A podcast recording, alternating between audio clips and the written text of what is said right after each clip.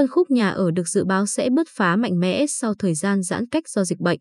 Giãn cách kéo dài hơn 4 tháng khiến thị trường bất động sản gần như đóng băng. Tuy nhiên, đây lại là ngành được dự báo sẽ sớm phục hồi mạnh mẽ, nhất là ở phân khúc nhà ở.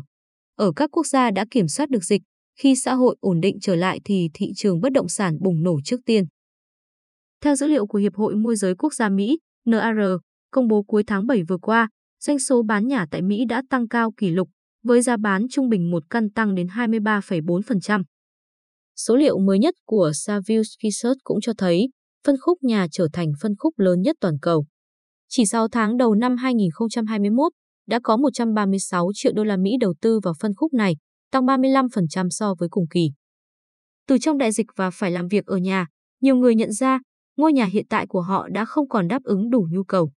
Sự thay đổi này đã thúc đẩy số lượng giao dịch tăng. Ở Việt Nam, tuy chưa ghi nhận sự thay đổi tương tự nhưng người Việt cũng có lý do để chú ý đến phân khúc nhà ở.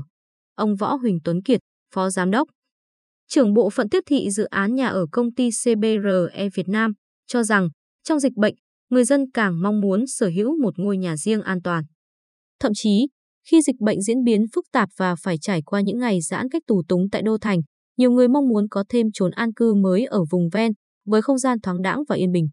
Đây là những lý do ông Đinh Minh Tuấn, giám đốc chi nhánh thành phố Hồ Chí Minh của tập đoàn Đất Xanh, xác nhận ngay sau khi có thông tin mở cửa trở lại, lượng người tìm mua, thuê bất động sản tăng vọt. Trước đó, theo Bộ Xây dựng, tổng lượng giao dịch căn hộ, nhà ở riêng lẻ, đất nền bình quân quý 2 năm 2021 bằng khoảng 118% quý 1 và bằng khoảng 101% so với cùng kỳ. Người dân vẫn tin tưởng vào triển vọng thị trường bất động sản nên không bán tháo. Ở phương diện đầu tư, báo cáo của Vinacapital chỉ ra người Việt ưu tiên kênh đầu tư bất động sản. CBRE Việt Nam nghiên cứu, trước khi COVID-19 tái bùng phát, dòng tiền chủ yếu đổ vào bất động sản chiếm tới 75% trong khi chứng khoán chỉ 35%.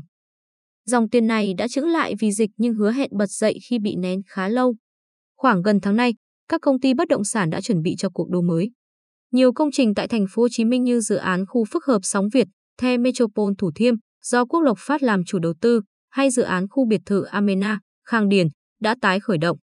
Ở khu vực phía Tây, khu Nam thành phố Hồ Chí Minh, các doanh nghiệp bất động sản cũng đã sẵn sàng mở cửa và triển khai bán hàng trở lại sau thời gian giãn cách.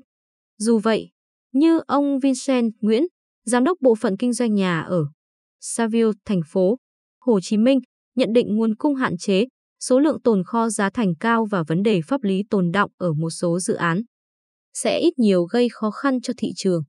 Với việc phát triển nhiều dự án tại các quận ngoại thành, vấn đề nguồn cung sẽ được cân bằng trong tương lai, ông Vincent Nguyễn đánh giá. Theo báo cáo của Hội môi giới bất động sản Việt Nam, từ năm 2020, quỹ đất để phát triển dự án tại các đô thị lớn như Hà Nội, thành phố, Hồ Chí Minh, Đà Nẵng, Nha Trang ngày càng trở nên khan hiếm, khiến giá đất ngày một tăng cao.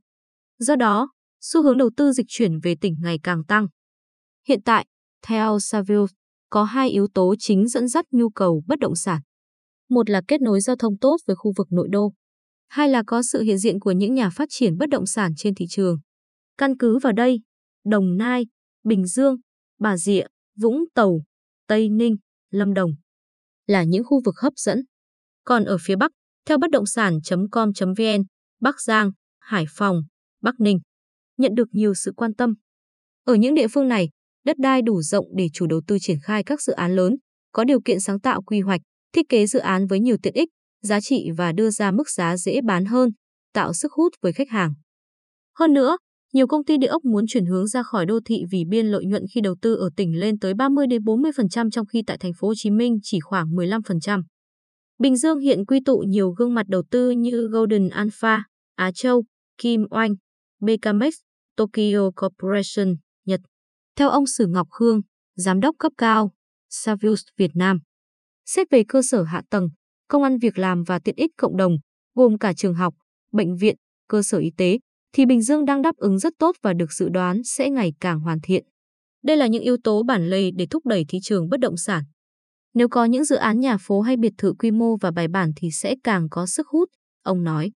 Riêng Vũng Tàu có hạ tầng và các điều kiện khác để đáp ứng khuynh hướng mua nhà thứ hai của người dân.